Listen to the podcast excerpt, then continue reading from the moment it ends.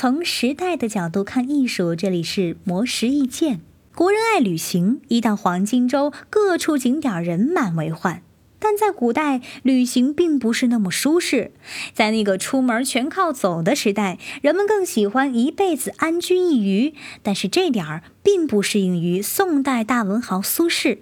他因为屡遭贬谪，不得不开始一次次的流放之旅，却没想到竟成就了许多名胜古迹。这场贬谪之旅是从一零七一年的王安石变法开始的。苏轼因与王安石政见不合，自请出京任职，被授为杭州通判，开始了长达八年的地方官生涯。在人杰地灵的苏杭，苏轼凭借一首《饮湖上》初晴后雨，让西湖成为杭州必去的景点。一零七九年，苏台诗案令苏轼身陷囹圄，被关押一百多天后，被贬谪黄州，也就是现在的湖北黄冈。当时这里是一个十分偏僻的小城，但是天生会玩的苏轼在黄州发现了一处绝佳之地——赤壁，因而再三去游览，创作了《念奴娇·赤壁怀古》《前赤壁赋》《后赤壁赋》等一批脍炙人口的千古佳作，让这里成为古今文人们心驰向往之地。